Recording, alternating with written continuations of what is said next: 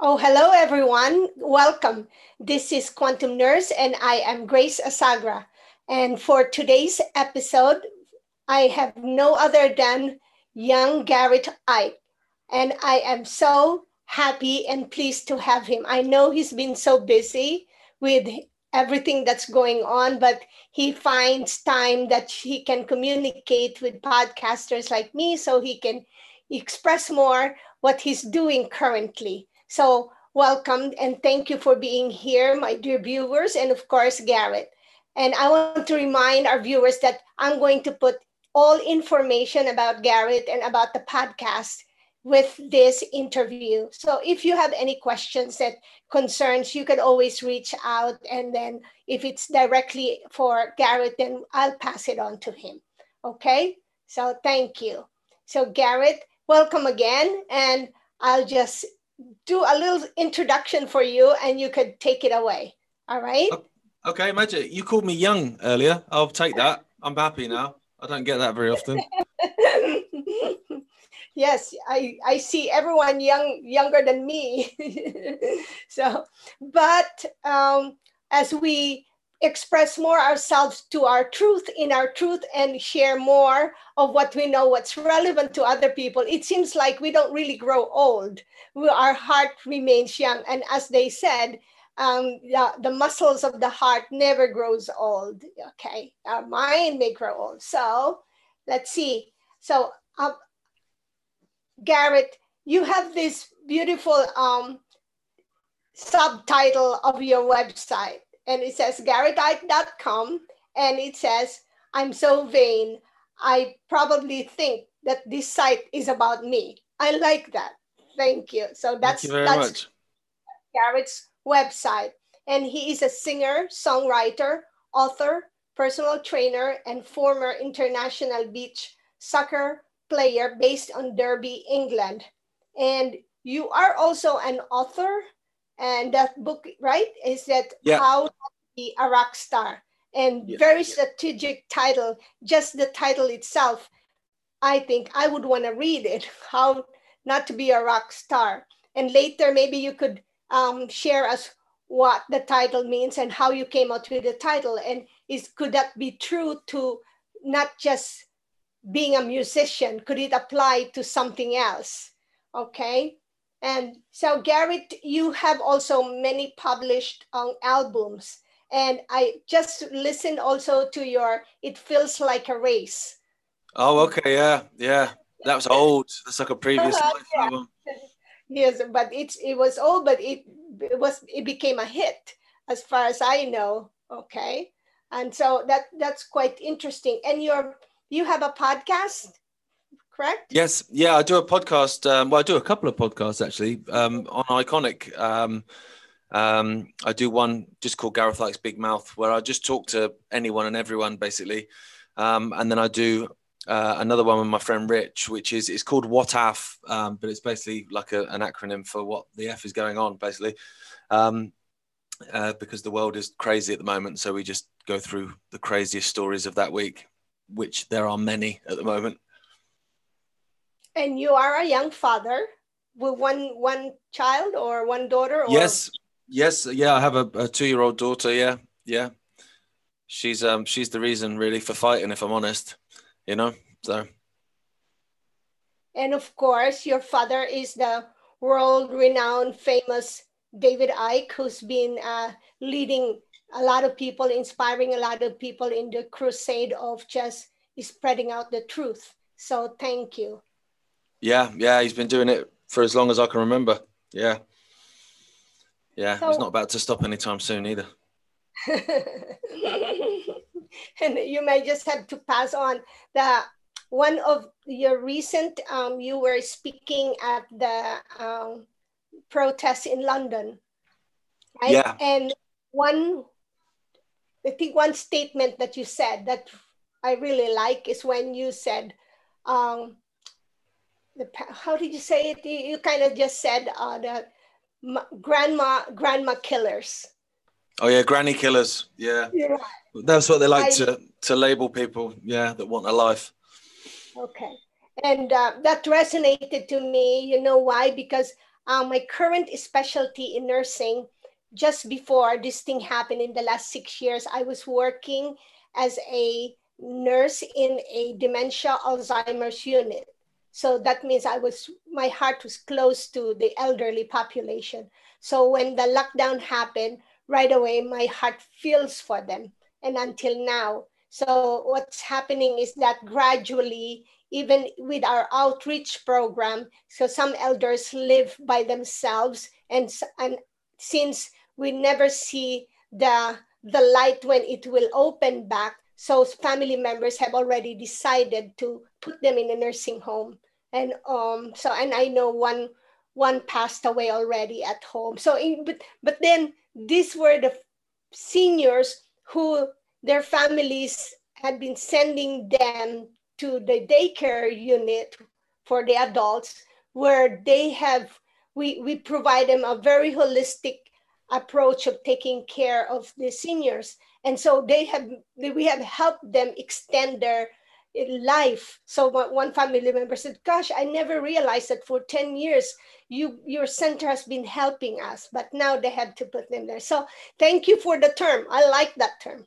You know grandma killers. Yeah what, what what what's happened to to the elderly is just disgraceful.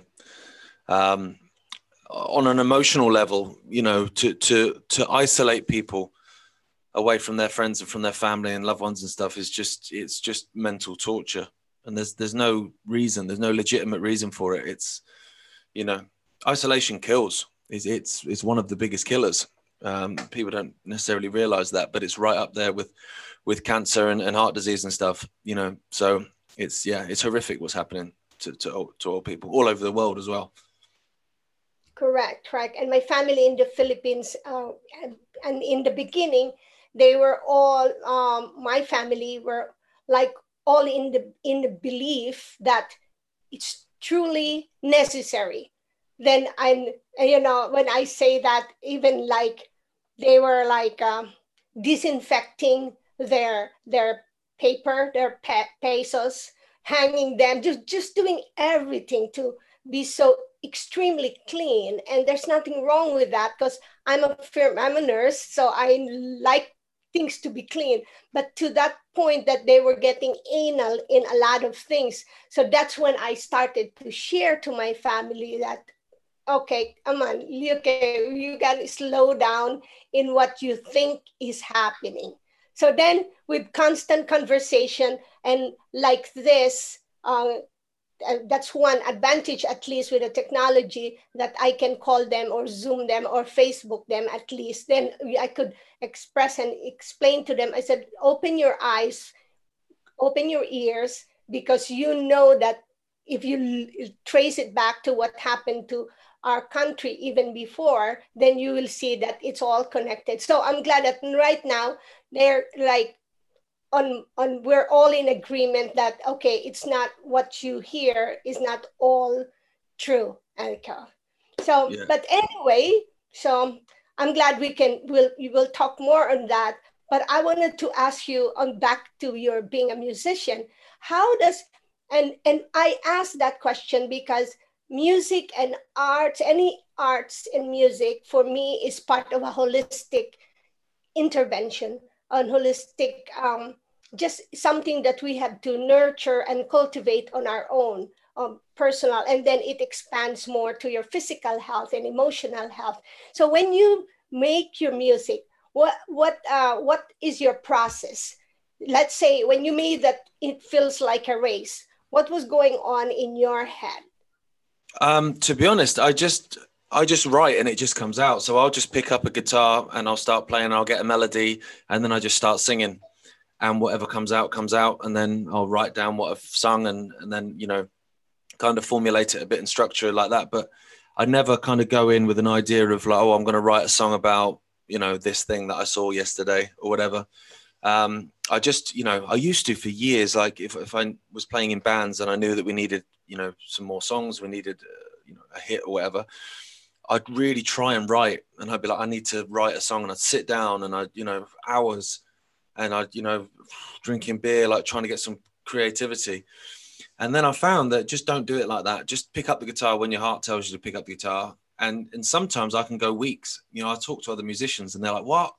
I go, "But I can go, yeah, I can go weeks without picking up guitar. It's just there." And then I'll just kind of, you know, just feel, and then I'll pick it up and I'll go and I'll be, you know, writing and writing and writing and writing. And so I just do it naturally, like whenever it feels right to me, rather than, you know, having a deadline or anything like that. But but it's easier for me, obviously, especially at the moment in that sense, because um, I can't gig anyway, because nothing's going on. So I can kind of go a few weeks without picking up the guitar. But yeah, but it's just organic, natural. Okay, so so the melody comes first before the lyrics. Yeah, yeah, the melody comes and then and then I just start singing. Like I don't have I don't tend to have a, a an idea at all. It just comes out. So it's almost like a I don't know if that what the term is for that, you know, but but it just comes out and then I'll kind of write down bits and bobs so I don't forget them and then build a song from there. But yeah, I never really think about it. I just figure if I if I overthink things, then I can kind of almost second guess myself or whatever. So I'll just let my mind do whatever it wants to do, and um and let it come out like that, which works sometimes. Sometimes it's awful. so, sometimes I'll listen back and I'll be like, "What on earth was I writing then? That's awful." But um, but sometimes yeah, it really clicks, and so I just kind of stick to that technique really is there anything that you are you feel like there's a melody with everything that's happening now and that you are creating i asked that question because when i grew up also in the philippines when um, it was just post martial law and even i was there also in the, during martial law and then post martial law but we had a lot of nationalistic songs and that really um, helps us to be grounded in terms of our citizenship, in terms of our loyalty to our motherland. And it feels just so right when there is music that we can use. So I'm imagining in these current times when the global situation has just been disrupted, I'm wondering, well, you know, if you as a musician is inspired to write anything. I've written a few songs throughout um, lockdown, yeah, um, that weren't necessarily like, I, like I said, I didn't necessarily just sit down and think oh, I'm just going to write a load of songs about the state of the country, but um, stuff that came out. So there's one that I've written called Trojan Horse, and and that was um, that was inspired by all of this stuff. And I'm meant to be recording actually in three weeks up in Scotland, but that is kind of you know I'm hoping that will happen. But Scotland's been pretty serious with with locking stuff down and not letting people in and, and stuff. So maybe maybe I can make it happen. Hopefully, but but yeah, that song was was very much about about this. And, and the other thing I've got like as a positive, so I always try and find a positive in anything. Obviously, I think we have to do that. Is I've got to spend more time with my daughter um, and my wife, which I which I wouldn't have got because I I just work constantly. So um, I haven't been away playing shows or or anything like that. And I haven't been doing personal training late in the evenings and stuff. So I've been quite lucky in that sense. Like I've got to spend time with them. Um, which has been one positive of all this chaos, you know. And um, so I'm going to try and make a point of, of making that not the new normal because I hate that term, the new normal, because it's just so Orwellian. But but going forward after this, yeah, make making more time to be at home is is important. I think, yeah. Yeah, I I. I, I'm with you with some terms. That's something I cannot still express it openly because I don't want to give it i don't want to give it credit okay so that yeah, I, I think my most my most comfortable term is this unprecedented time because all the rest is just you know we if we keep saying it it becomes solid for me you know just oh, I, agree right? you're right. Yeah you're totally right. Yeah. And that's that's the whole point isn't it i mean especially that that new normal term like that politicians all over the world were saying that within a week of this whole thing starting. And it's like now nah, you you've you've you know that's been rehearsed that term. And you know that's not that's not organic that it's just yeah everyone's using it. So you're right yeah. Let's let's ban that. I'm going to ban that term now. I'm going to say it again. Mm-hmm.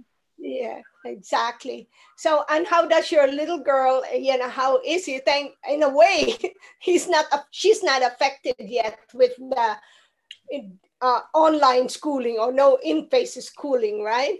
No but she does so, she, she did go to nursery twice a week. It was a really really nice nursery where you know there's no technology. It's all you know going outside and climbing in, in the gardens of, of the nursery and stuff like that. But obviously that shut down Um, and so when she she went back very briefly when lockdown ended, um, it was really strange. So I took her into nursery, and all the other parents and the kids are all the same. Like normally, I'd go in with her, you know, settle her in, you know, play with a toy with her for ten minutes, and so she's you know she's there, and then I can go. And obviously, you're not allowed to do that now. So you just have to leave her outside, or, or you know, pass her on to the tutor or whatever. And it was horrible. All the kids were crying they didn't really know how to be because they hadn't seen other kids or, or, or played with other kids for months and months. So you know it was it was quite odd, quite heartbreaking, and my daughter hated it. Um, she did two half days, and then she's not she's not back there yet. She's just you know spending time with family and cousins and stuff, trying to get her back around kids, but without having to leave her there. You know, so that affected her. Um, but you're right in terms of the rest of it, not at all. You know, she's two, so so she's oblivious to the chaos really you know. And and how is uh how how's ha, has she seen you in in rallies? Or has he seen his grandfather in rallies? I i wanted to know what's how does she respond? Or does she have questions to you or comments no, she's she's never been to any of the rallies um, or any of the the speeches or anything like that at all. Um, just because there's so many people and they get quite chaotic and the police cause trouble, so we, we keep her way way way away from them. Um, but when I used to gig, like even when I was out gigging, like if, it, if they were big gigs, big shows, she wouldn't come to them either because you know it's too much that can happen. So um, I did do a little local gig um, at the turn of the year before all this happened, and um, it was outside and she I was playing and she came running up to the stage and hugged my legs while I was playing, which was the most adorable thing in the world. And um, obviously all the audience, you know, were all cheering and ah and all that sort of stuff. But I, that I loved it. But but yeah, no, she's not got not got a, a view on it yet, but I'm sure she will have when she uh when she gets a bit older. She's certainly a um she's not submissive. She's um she's going to be a a subversive character, that's for sure. She won't, you know, it, she she likes what she likes and she's not having it. And so um, so that's great. And actually, I've got an example of that. So, so basically, when you go places here, they take your temperature. Now, I will, you know, often refuse if it's a problem. Just take it on my wrist. It's fine. But I'm not having the gun thing pointed at my head. Like I'm, I'm just not doing that. And you're not doing that to Alora either. So, um, so I was at work and my my wife had taken Alora out and um, so I spoke to her and I was like, oh, what are you up to? So I've been at Robin Hill. Now I know this place, Robin Hill, they do the gun thing, right? So I said, oh, well, they haven't done the gun thing on Alora. So she went, no, no, they don't even try now.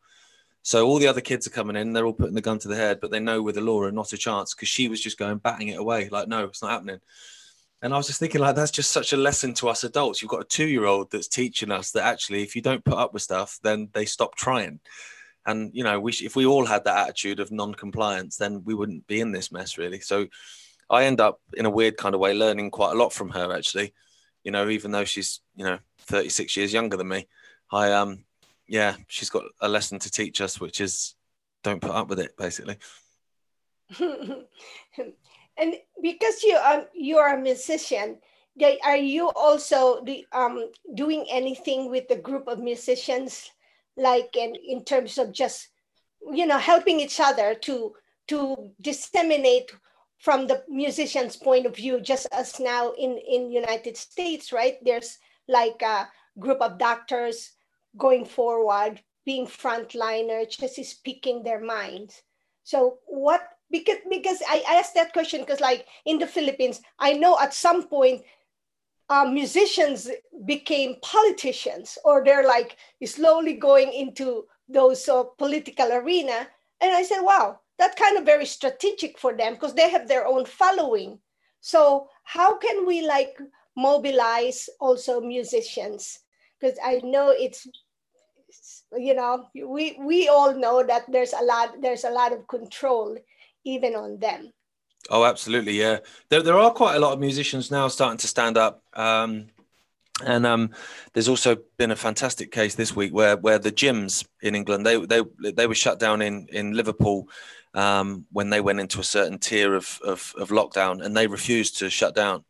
And so they've stood up and said, no, we're not doing it. And, and there's bars and restaurants have stood up and said, no, we're not doing it. And they've won their case. So they're, they're reopening um, tomorrow, having been shut down. So that's great. So I think a lot of musicians and venues are kind of taking the lead from them really and saying, you know, well, actually, hang on, we're not allowed to perform, but you've, you know, you've beaten the system by refusing to comply. So we're going to do that as well. So, yeah, that's what people need to do. Musicians just need to go out and gig. They just need to go and play.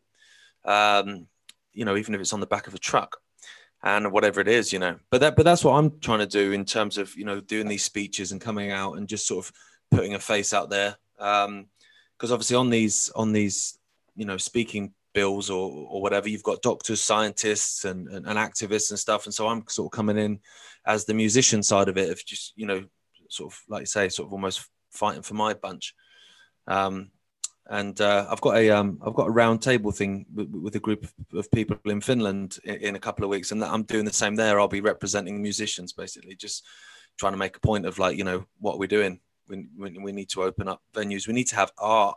Um, I don't know if you saw this, and I don't know if it's the same in the United States, but the British government put out a thing basically saying that artists and musicians, poets, performers, you know, should consider retraining uh, in a new career because the arts basically aren't coming back, you know, which is unbelievable. So, um, so yeah, absolutely not going to do that.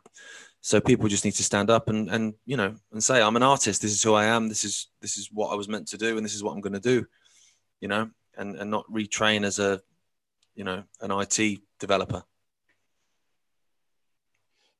I can see that. That's why when um, the first time uh, I heard about the uh, pro- proclaiming it, proclaiming it as a pandemic, okay, uh, was on Mar- in March, and I, I was part of the Filipino uh, Kinding Sindaw is a theater and arts group in New York, and we have that show. But the first, and they even restricted the show on the last, our last two shows were canceled. But in a way, we were able to bring people in as long as we don't charge. But when I heard that, it was already my instinct like, oh, it can't be. It can't, it, it, it, this isn't real I mean, they may say it is, but I know it's not real.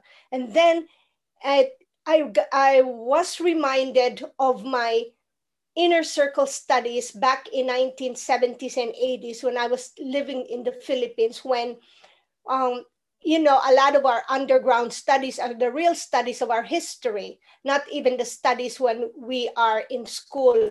And it's like one of these ancient strategic study of when you want to control uh, a, a, a, a, group of people is definitely just hit right away in terms of their culture, music, arts, religion.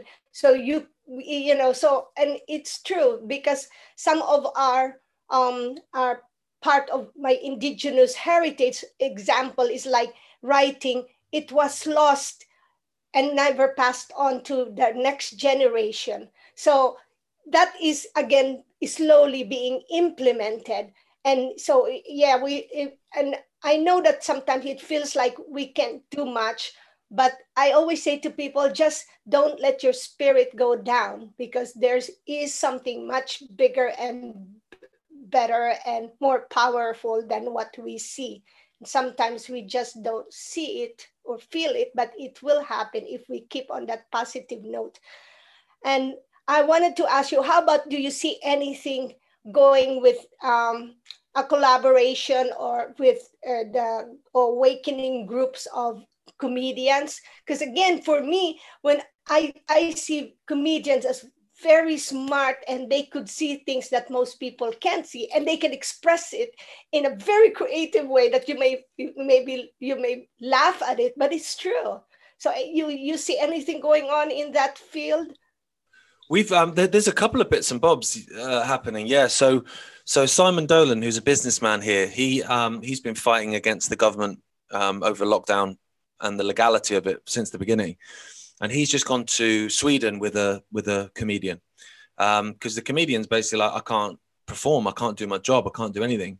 But in Sweden, everything's happening and every everyone's happy and everything's great, and so they went and made a film there to kind of show how ridiculous it is that we're all locking down. Um, and also, there's a, a, comedian that we're working with here at Ickonic, a guy called Craig Campbell, who's really, really funny, a Canadian guy. he's he's really speaking out as well. Um, I know Steve Hughes is really speaking out um, over in Australia, so it is happening. Like you know, people are uh, comedians are standing up, and you're you're totally right. Like the other thing is is not only obviously are comedians very smart generally, um, but also they're funny. They're funny, so they can they can put things in, in a way that makes you smile and makes you happy, and that's what you need. Um, and it kind of stops that fact that everything's negative, everything's negative, you know, and and I think that's key, and that's why people like Bill Hicks and George Carlin were so great because they were telling people how much they were being screwed by the government, but they were making people laugh at the same time. So that's that's you know it comes down to that kind of you know a spoonful of sugar you know, to help the medicine go down. So I, I, you, the people need to know what's happening. But if you just tell them negative stuff all the time, people don't want to hear it. People are like, all right, yeah, that's enough negativity for me, please. But um, but yeah, if you can pack it, package it in a way to make people laugh, then that's great. That's such a good way to convey information for sure. And music's the same, isn't it? You know, you, you just package it in a way um, that that makes it, it just nicer to consume, I suppose. Yeah, because if if nothing else, we um it's always good to laugh anyway, no matter how much. There's just magic mm, chemically. So, you know, it's one of the things because we get too serious. In fact, I know there's a lot of information out there from all sides and even the sides that maybe you know expressing and oh, helping us to realize things more but sometimes it could be too much sometimes i take a break on that and i just be alone by myself and listen to music or watch uh, watch a watch a movie or that that you don't have to think too hard. Or you just like nonsense movies or things uh, oh yeah. We need a break. absolutely you need a break. 100% and, and then eventually i would want to see us in the future that we can just laugh about it. And just yeah just laugh about how we strategically did stuff okay. That that's one one comment in the facebook well i know that and they were saying that okay they, they were just telling the truth. And, then i said so well, could you imagine if this is not happening? What are you going to say to to all of you who are very uh, uh, who are critical thinkers? So what are you going to do in this lifetime? So it's because if you if this is not happening then I guess you won't be able to perf- do your karma lessons. Then they just just get funny about it. I guess we can just keep drinking and be laughing about things. I just right, yeah. Yeah, um, that's it. And I think that's the reason why they're trying to shut down the hospitality sector here in the UK. Is you know throughout lockdown when people were stuck in their houses, there's, there was a small amount of people like myself and people like yourself that could see what was happening but everyone else was kind of shut in their house. They got the telly on, and the telly's telling them that everyone's dying. And so, you know, they just go along with stuff. And then when they started to open the country back up again, and people could go to pubs and go to restaurants and meet up with people that they hadn't seen, people start having conversations. And it's like, well, do you know anyone? No. Uh, do you know anyone that knows anyone? No. Right. Well, I don't know anyone, and no one around me's died, no one around me's ill. And people start all of a sudden realizing that, hang on, this doesn't make sense. And um, and so people started to wake up and that's where the numbers started getting bigger in terms of people waking up and people going out and having conversations and meeting their fellow humans and realizing actually this is amazing that we can be together. Why would we ever lock down again? Um, and so that's what they're doing. They're closing bars and restaurants and stuff and they're trying to take that away from people. So that bit of fun that people have you know like you say just go and have a beer just go and have a beer and it's great and just talk nonsense and laugh and just be human um, and they're trying to take that away because um, they also don't want people to wake up. You know, they don't want people to have those conversations where you know, like say for me, for instance, basically there's there's massive regulations about two and a half miles from my house, so my little village isn't in that sector yet. But about two and a half miles away, there's a town which is supposedly one of the worst in the one of the worst in the country, apparently. Now I know loads of people in that town. Obviously, it's two and a half miles from me, and I work with people from that town, and they don't know anyone. None of them know anyone that's got this deadly virus, but they've been shut down, and they've been, you know, you know, had their the, the pubs are closed at a certain time, and all these things have happened. And so, you know, we're having conversations uh, about the fact that this is madness. This doesn't make sense. So they just want everyone back in their house. Get back in your house, and you know and there were other cases in the uk i don't know if they did it in america where ambulances were sent out with the with the sirens going. No, no one in them, but it was sent out to to frighten people. And so people are sat in their house, you know, watching the news, and oh god, there's a third ambulance that's gone past. Oh my god, it must be like in your head, you're thinking it must be chaos out there. It's not. There's no one in the ambulance. You know, it's, it's there's so many psychological games been played. It's it's been staggering. But because I'm English, we laugh about it because that's what that's what English people do. We have a, a dark sense of humor where you just laugh at the craziness because otherwise we'll all go insane. Mm-hmm. Mm-hmm. Yeah. Well, I can't. I don't have a direct experience about uh, Cyrene and hospital because it's been over 10 years that I no longer work for the corporate nursing, uh, corporate hospital. But I do know that one of the most challenging group of people in health, in, in science, to convince a lot of things is from my field. Okay, because when I started to have that holistic nursing insight, I already came with that when I came from the Philippines. In the in the Philippines in 1980s, we don't even use the word holistic. It's just it's just good medicine, good health. That's it. Then when I came here, then there was all these words, buzzword, and eventually it it's just on the maybe in 10 years that it became on the mainstream about health and wellness.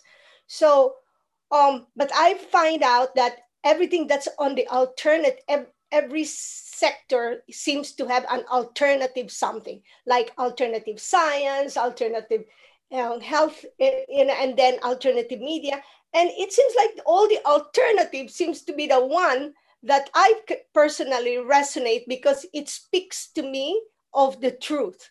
So now that's why um, this, this podcasting i encourage people to either create one or listen to it and find their way because we, uh, you were saying earlier and describing that they all keep using the mainstream and talk and, and with the entertainment um, Gareth, I have a nephew who was working as a professional dancer in in London, and he had he's recently in the Philippines. He had to come home um, because there was really no work anymore, right, in the theater and he was trying to do some Zoom, but that didn't work. So he, he came home. But I believe he might go back in, in December.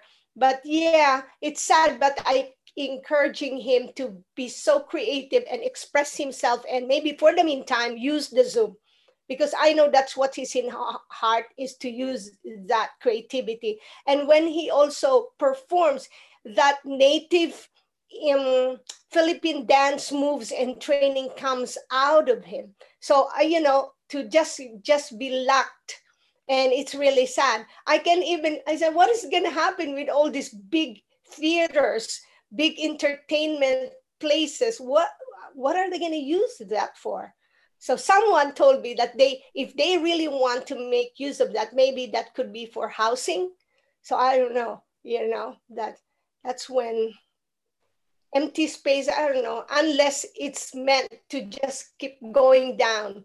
And for me my concern i i know about there's we have to be concerned of the so-called virus there. But for me the virus is just part of the world's existence whether it's man-made or not there that's it's happening and it's up to us to really keep our immune system that includes our mental health really strong.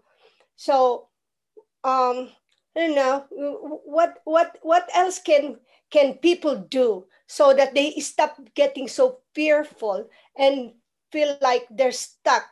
They're stuck or or they they can see things but they they're still afraid to express it.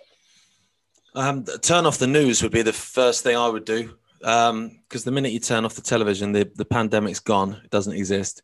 Um, so that's huge um, to do that you know, um, particularly in England, it's mad um, how much they they massage figures and, and the way they talk and they emit certain things. So there was a case of it recently where they were saying that um, the ICU, like so, you know, intensive care unit beds were full and overflowing at this particular hospital, um, and it transpires that that's not the case at all.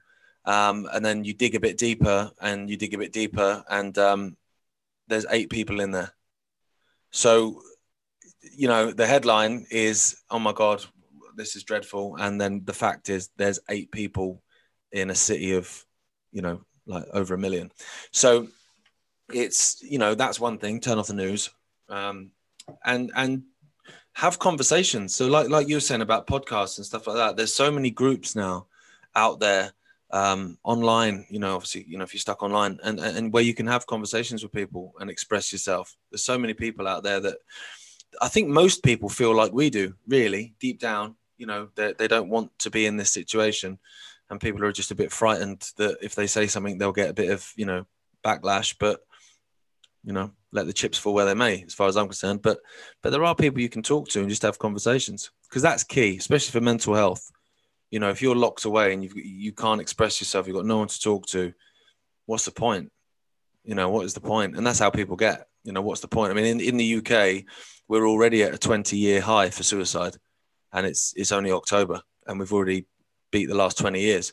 So you imagine, you know, another lockdown's coming in. You've got two more months of it. Just it doesn't bear thinking about. So people need to talk, for sure. That would be my advice. Just talk.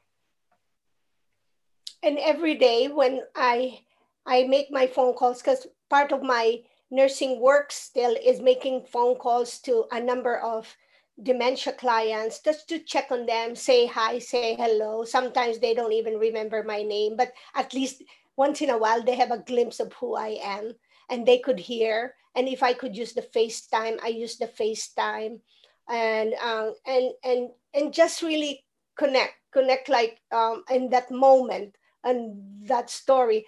But most of them will ask me, of course, when are you going to open? Where are you going to open? But it's interesting because when it was happening in the beginning in March, family will asking me, what's your protocol for this situation? so it's like they they i have to assure them that this is our protocol and some of them may question like as if it's not enough but now they can't wait for us to open but then yeah. i all i say is sorry right now it's not within our control i said if you if you speak up more and really see what's happening maybe we will open but i said but don't ever let your spirit go down. Just be super creative in all that you do, super creative. So take a moment and maybe some people can write more songs like you do, write books. And yeah. how, how yeah. about you? You want you want to share us also um about your book and you know can that all can, is the message of your book is still relevant in this well, well, yeah. Basically, um, I was in a band for years and years and years, and we used to tour all over, you know, Europe and America and stuff. And lots of crazy things happened, and then the band split up, and you know, people went and got married and, and did what they did, and I, I, went off and played some stuff on my own, which is what I do now. And um, I was in a in a venue in Scotland, and I was talking to someone. I was telling this story, and this guy basically piped up that I didn't know and was like rubbish. And I was like, "You what?" He's like, "Rubbish," and he didn't believe the story. It's like, "Fine, I'm not bothered." And then my friend Jono piped up and said, no, no, it is because the guy he's talking about, I know him. And so the guy then said, you know, you should write a book then. And I wasn't going to write a book, but, but I actually did think, well, actually, there's probably not a bad shout, actually, just to write all these things down because, you know, I will get old eventually and forget them. So it's, a, you know, something to pass on down the line sort of thing. So, so I just wrote all the stories um, of, of what had happened in this band and this just mad stuff. Um, and I sent a chapter off to my dad because obviously he's an author. So it was like, you know, can you just have a have a read and make sure this reads okay? And then um, so I did that with a few people, just handed out a chapter here and there, and um, and they all came back saying, mate, like this is hilarious. And I was like, well, it wasn't actually meant to be funny, to, be honest, but okay. And so um, it was basically a tale of how not to be a rock star. Like everything you could do wrong, we did wrong, um, but it was amazing um, and it's like, I always think that stories are always told by the victor, you know, whether that's war or whether that's, you know, a, an autobiography. Like I can read an autobiography of a multimillionaire. Like this is where I, this is when I made my first million, but I kind of want to read the autobiography of the guy that works in the chip shop because I bet his story, his life story, is probably just as is just as interesting. You just no one hears it.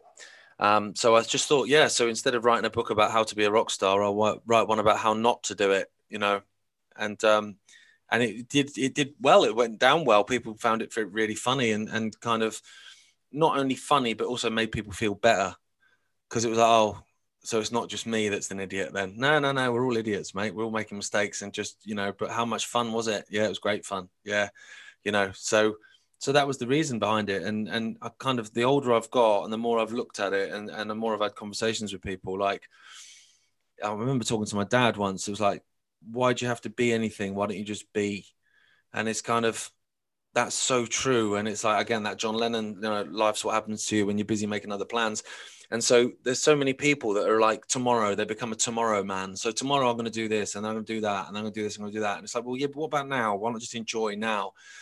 And there, has been a lot of time in my life that I've just been striving to achieve something, and I've actually forgotten the fact that I was actually doing something at that point, and I should have enjoyed it. So, the the the book actually ended up being more of a lesson for me, rather than a lesson for anyone reading it. It was kind of like me uh, thinking, I actually did some really funny stuff, didn't I? That was crazy. God, that was mad. I'd forgotten about that bit. Oh my god, because because that was the thing. Like when I was talking to people about the story, like some of the guys that were in the band, I was saying that I was going to write them all down, and, and so just so I didn't forget them. And they were coming back to me going, "Oh, did you put in the bit about such and such?" It's like, "Oh my god, I've forgotten that." It's like, "No, no." So the book just got bigger, and um, and so yeah, so I was just then just thinking, do you know what? I've like lived like a crazy life for that sort of five or six years in that band, and actually at the time I probably didn't enjoy it as much as I should have done because I was thinking about, well, we need to do this, we need to do that, and then we need, to, you know, and and so I've taken that as a lesson really of just living in the moment and enjoying the moment and and not focusing too much on, oh, I need to do X, Y, and Z, and I need to do this, I need to do that, because tomorrow might never come, you know, and and so you're much better off enjoying now. So that was the lesson really, and also I think you know from the feedback at least people will find it funny, and they'll probably think I'm a maniac, but that's fine. I don't mind. Yeah. Is it still available for people to read it? Yeah, yeah, you can just Where buy it. They... You can just buy it on my website now. It's not, you know, it's not in shops or anything now. It's, it's um. So just garethicke.com and it's just in the shop. It's only five pounds. So I, I brought it right down to to as cheap as it can be, just so people can read it. And um, yeah, it is quite funny. I must admit. Like I've gone back and read bits and bobs, and it is crazy. And I'm not sure how I sort of managed to make it to this age given I spent that many years doing that much crazy stuff. But I guess it was meant to be. See, I that's why I said in the future we can just look back again and laugh at everything that uh, is happening now that we've done and people have not done. So that's wonderful. And you're right. Um, it is truly um, it is good to realize that not the grassroots people, ordinary people have so much to share, as well as those who are recognized as influencers or gatekeepers, you know. So I, that's I like to have a conversation with ordinary people as well. Absolutely, absolutely. I think I think people, I think that was probably the original idea behind like reality TV. You know, where people the kind of idea of reality TV was quite interesting to people because it's like kind of quite cool to see what ordinary people are doing. And then obviously those you know those industries got taken over by make me famous. I just want to be famous type people, and they're not they're not real. So yeah, yeah, people. It's, interesting just talking to regular people, and that's something else that we've lost now. You know, even when the pubs reopened here, you you had to sit in your bubble. You couldn't go and talk to the guy at the bar. And that for me like that was the bit i enjoyed about going to a bar. I'd often go to the pub in my village. I'd often go on my own. And um, you know just for a couple of pints and I'd, I'd, go and talk to someone at the bar and i'd come home and like you know my wife would be like yeah, yeah it's great. Yeah i was chatting to this bloke like it's dead random. He's such and such such and he knows so and so oh wow you know and that's what it's all about. And um, yeah you know they've taken that from us for now but we'll take it back so currently what's your biggest challenge gareth um, good question. Um, I, I trying to stay positive at times. I, I, I have two real weird moods. So like I'll go from being like buzzing, like we're gonna win this. This is this is you know stuff had to get this bad to wake up more people, and now we're gonna go and have it. To sometimes you know I do like to be fair this afternoon like I nipped out to to grab myself a bite to eat for lunch, and there's more and more people walking around now wearing masks like not even in shops. I mean that's bad enough but just walking around in them. And that sort of i just looked and i was like and it just makes you feel like you're losing a bit and then but then I'll come in and i'll see two or three news stories that will give me a bit of positivity and then i'm buzzing again. So that's probably my biggest challenge actually trying to find an equilibrium where i'm not you know high as a kite or or what's the opposite of that? High as a kite low as a don't know. What yeah. would that be? I, don't know, but yeah, low. And then, so, and what, what, what was your best advice that you got all throughout your life, but when you can remember? Find a girl that's too good for you and make sure she never finds out. That was quite a good one. I like that one. That came from my granddad to my dad to me. I thought that was a good one. Um, and actually, bizarre it is, the best thing that ever happened to me was I broke my leg so it wasn't even a bit of advice. I, I broke my leg really, really badly. Um, broke my tibia amphibia and it was like flapping around, hanging off. And so I used to play football and obviously I couldn't play football anymore. And I was in bed for two months and I had to basically go through all those emotions of grief and deal with stuff. So I went from hating myself and blaming myself of like, you know, I've broke this, this happened to me because I deserve it for being a rubbish human being, etc. So then kind of going through all the other spirals, so then being really angry at the man that broke my leg, like, when I, when I, when I get my leg fixed, I'm going to go after him and hunt him down, all this sort of nonsense. Um, so then in the end, just being like, I'm all right, me, actually, I'm actually like a, I'm actually quite a nice bloke and X, Y, and Z. And so I just ended up having to find myself in, you know, and then I've lived my life much better since then so it's weird. So I'm not going to tell people that the best advice is to go and break your leg because it hurt.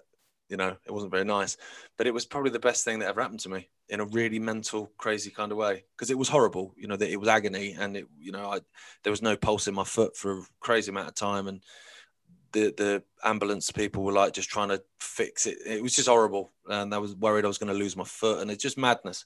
But but now I look back ten years later, and it's like that was the best thing ever because it made me a much better person. So, yeah, it wasn't something I was told, but it was something that happened to me that, that sorted me out really. Yeah, but I don't recommend it. and what could be your best advice for a young person who might be, you know, just have similar talents like you, and but they they are in these current times. Um, well, that's a tough one, you know, because I, well, my advice eight, nine months ago to musicians would always been just gig, just play as much as you can and learn your craft and play to as many people as you can and make mistakes and then learn from them. And, and that's the trick. But um, obviously you can't do that now. So, so p- things have to change. Um, so I would suggest really as a musician, just to write as much as you can and just craft, like, you know, really hone your craft and just, just play and do Zoom gigs and do Facebook Live gigs. I know it's rubbish, and I, I don't do them because I hate doing them, but because to me, I just want to see the crowd and the whites of people's eyes and stuff. But but I would recommend doing that. Just playing as many gigs as you can online for now until we can get, you know, to a point where we can get you back in in in, in venues. Um, but just write and just perform and just hone your craft. You know, it's like a muscle. You need to, you know, you need to exercise it. Anything creative, just just do stuff and, and and to be true to yourself as well you know that's one trick as well um, people always try and so you listen to what the latest music is and it's like trying to emulate that but don't do that because by the time you get to that level that genre is not fashionable anymore and it's gone and you've been left behind so just stay true to yourself and what feels right for you and you know your time will come i'm sure and even if it doesn't write a book about it yeah, well, I guess it's really um, all about creativity. There's and when you have that intention to be super creative, those ideas just come. Yeah, exactly. I, yeah. yeah. If you just if you just open the door to them, then they'll come. You know, that's that's another thing. You know, like like I said earlier, like with me, I'll just sing and what comes out comes out, and then I'll just go with it, rather than going in with kind of almost like a, a regimented plan of having to do X, Y, and Z. Just go with it and just you know because we're all connected to something bigger than ourselves. We just need to access it. And so let's just let yourself do that, you know? Yep. Yep. and always remembering that yet we are more than what we think we are, more than what we believe who we are. It's always beyond that. And and and I wanted to ask you also because you've been around your grandparents, right? And so for those who are caring for their either their spouses, their partners, your brothers and sisters, and I've had also client who their children like your age and they're caring for their mother who's just on their 50s and 60s and they have already dementia and they're in this situation well again please share what you think would be good for them to hear and for them to follow um, in terms of advice for people with dementia um, Not, the caregivers especially oh okay caregivers right because right? right yeah, see, that's a tough one. I've, I've never done that. Like my, my grandparents died when I was really young. Um, so I'd never had that. Um, and my, my parents have, have, have, fortunately not, not been in that situation. Um, well, so it's really hard to give advice. Yeah. Let me paint you a picture that when I think of the caregivers, even when you are you or anyone has not had taken care of the dementia or any chronic condition but caregivers are stressed so let's just say what can you um, think and suggest because obviously i obviously you have your own stress oh of course yeah right? okay so then, yeah, sorry yeah I'd, yeah. I'd say laughter laughter absolutely just because I had this a little while ago, well, a good few years ago now, actually. I, I was really stressed. I was overworked. Um, I was doing like 13 PT sessions a day, so like 13 hours solid work a day of, of, of, physical work too. And then I was also trying to maintain, you know, being a musician and, and writing. So I was just, there wasn't enough hours in the day and we became really stressed. Um, and I spoke to a lady called Monica, who's a friend of my dad's in California, and she prescribed me five minutes of YouTube videos a day, right? just five minutes, and they were just stupid videos. So she wouldn't tell me which ones to watch, but just watch. So watch five minutes of George Carlin, or watch five minutes of people falling over. Do you know what I mean? Or or, or whatever. And so I just thought, like, what? Oh, okay. So I did it every morning. I'd get up, you know, and I'd, I'd you know, bang on the phone, right? YouTube. I'm gonna watch five minutes, and I was just different bloke because I just laughed for five minutes at nonsense, and then I just felt different felt better, felt far less stressed, far more energetic.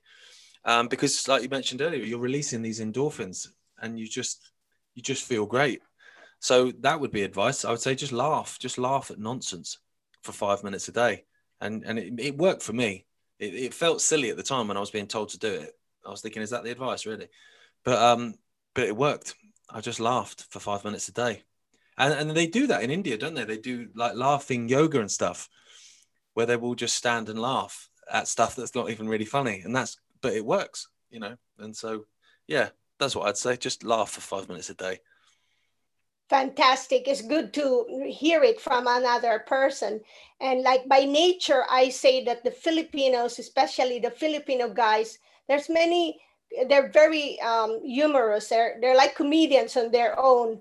And we could, they could make fun of language because we have different languages so we they could make fun of that and when they're having a uh, we have like get together and get together will either be with music with food and with lots of laughter and so yeah and i just hope that they can keep doing that i couldn't say it right now because i'm i haven't been out really because when i'm invited to go out the first thing i ask is this gathering with mask or no mask? Because when they say it's no mask, okay, I'll be there. Yeah, yeah. Because I don't want really to, I feel sad and I don't want to put up with the same thing. I've never owned any, I've never had a picture with that mask and I never own a fancy mask that people buy. No, no, I, that enough for me to be a nurse and wear a mask for a client to see if they're if that's what they prefer i respect them so whatever makes my client be comfortable if when I have to be around and I respect their preference. But for my personal socialization, that's my requ- I ask first, is this a mask thing or no mask thing? no, I, I, get you. I understand that. I mean, I, have never worn one. I, I don't wear one, but I'm like that with a pub. You know, if the guys want to go out for a drink, uh, I will say, you know, what are they like? And it's like, no, they're all right there. All right, I'll go in then. But if, if they're going to be, you know, yeah, it's, it's not enjoyable. And if it's not enjoyable, it's, it's not a, a social situation to be in, really, is it? So I know we we emphasized you emphasized that being in the moment, but tell us uh, what's going to be for you in five years. Let, let me forget the 10 years, the five years. Five years, right. Just imagination. Well, well, hopefully in a much, much better world. That's, you know, absolutely. Um, because, you know, obviously if we don't win this battle, then I dread to think what the world's going to be like in five years. So um, a much better world, a much freer world, where people can express themselves fully. Um, and hopefully with another little one. Yeah. Two two children would be lovely. So yeah, five years, father of two, much better world. Everyone's happy. There we go. That'll do. Maybe another book. maybe yeah, maybe another book about how we won this battle. That'd be uh-huh. yeah. So I'm sure there your your your team is work, documenting things so that when you're ready, you could just put it together. And oh, absolutely, from, absolutely, yeah, definitely. All kinds, all kinds of uh, forms of publishing a book, video, etc.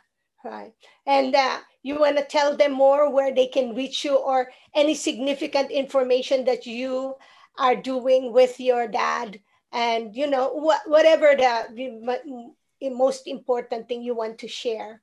Yeah, um, to be honest, I tend to just be on Twitter a lot of the time. So it's just twitter.com uh, forward slash Gareth Icke. And if not, garethicke.com.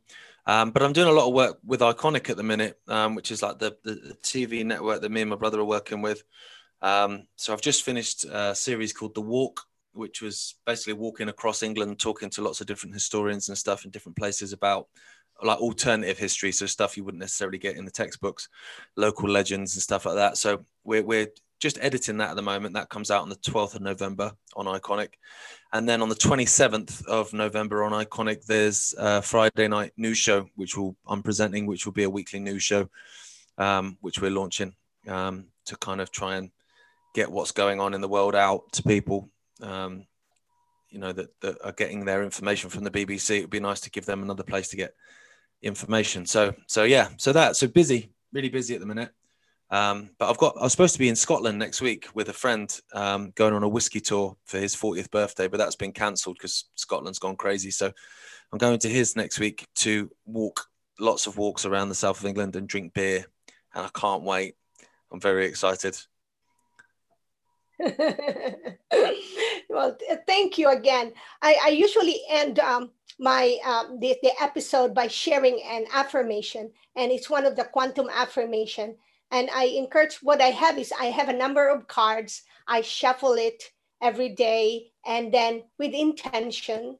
And I say, what could I share today and with Gareth and then all the listeners and viewers and the people whom I might have a conversation. And I use that for me in keeping me sane, keeping me focused uh, beyond my mundane, um, you know, concerns. So it says here life goals. It, and I say it three times. So I want people, I suggest do it three times, three times in the morning, three times at noon, and three times in the evening. And I will make sure that I will post this also and on, on the information in this podcast. So I says life goals. I choose to progress in achieving my life goals by carefully and confidently taking one step after another I am constantly moving forward to realize my life goals. I choose to progress in achieving my life goals by carefully and confidently taking one step after another. I am constantly choose to progress in achieving my life goals by carefully and confidently taking one step after another. I'm constantly moving forward to realize my life goals. So and we thank you. Thank you to the listeners. Thank you to our viewers. And Gareth, thank you so much. I know you have to meet, pick up your daughters shortly. And so I don't want you to miss that moment. No, thank you. Thank you very much for having me. It's been lovely. It's been lovely chatting. Yeah, and and uh, God bless you and your dad and the whole team for everything that you do, and we just keep on powering up even from a distance.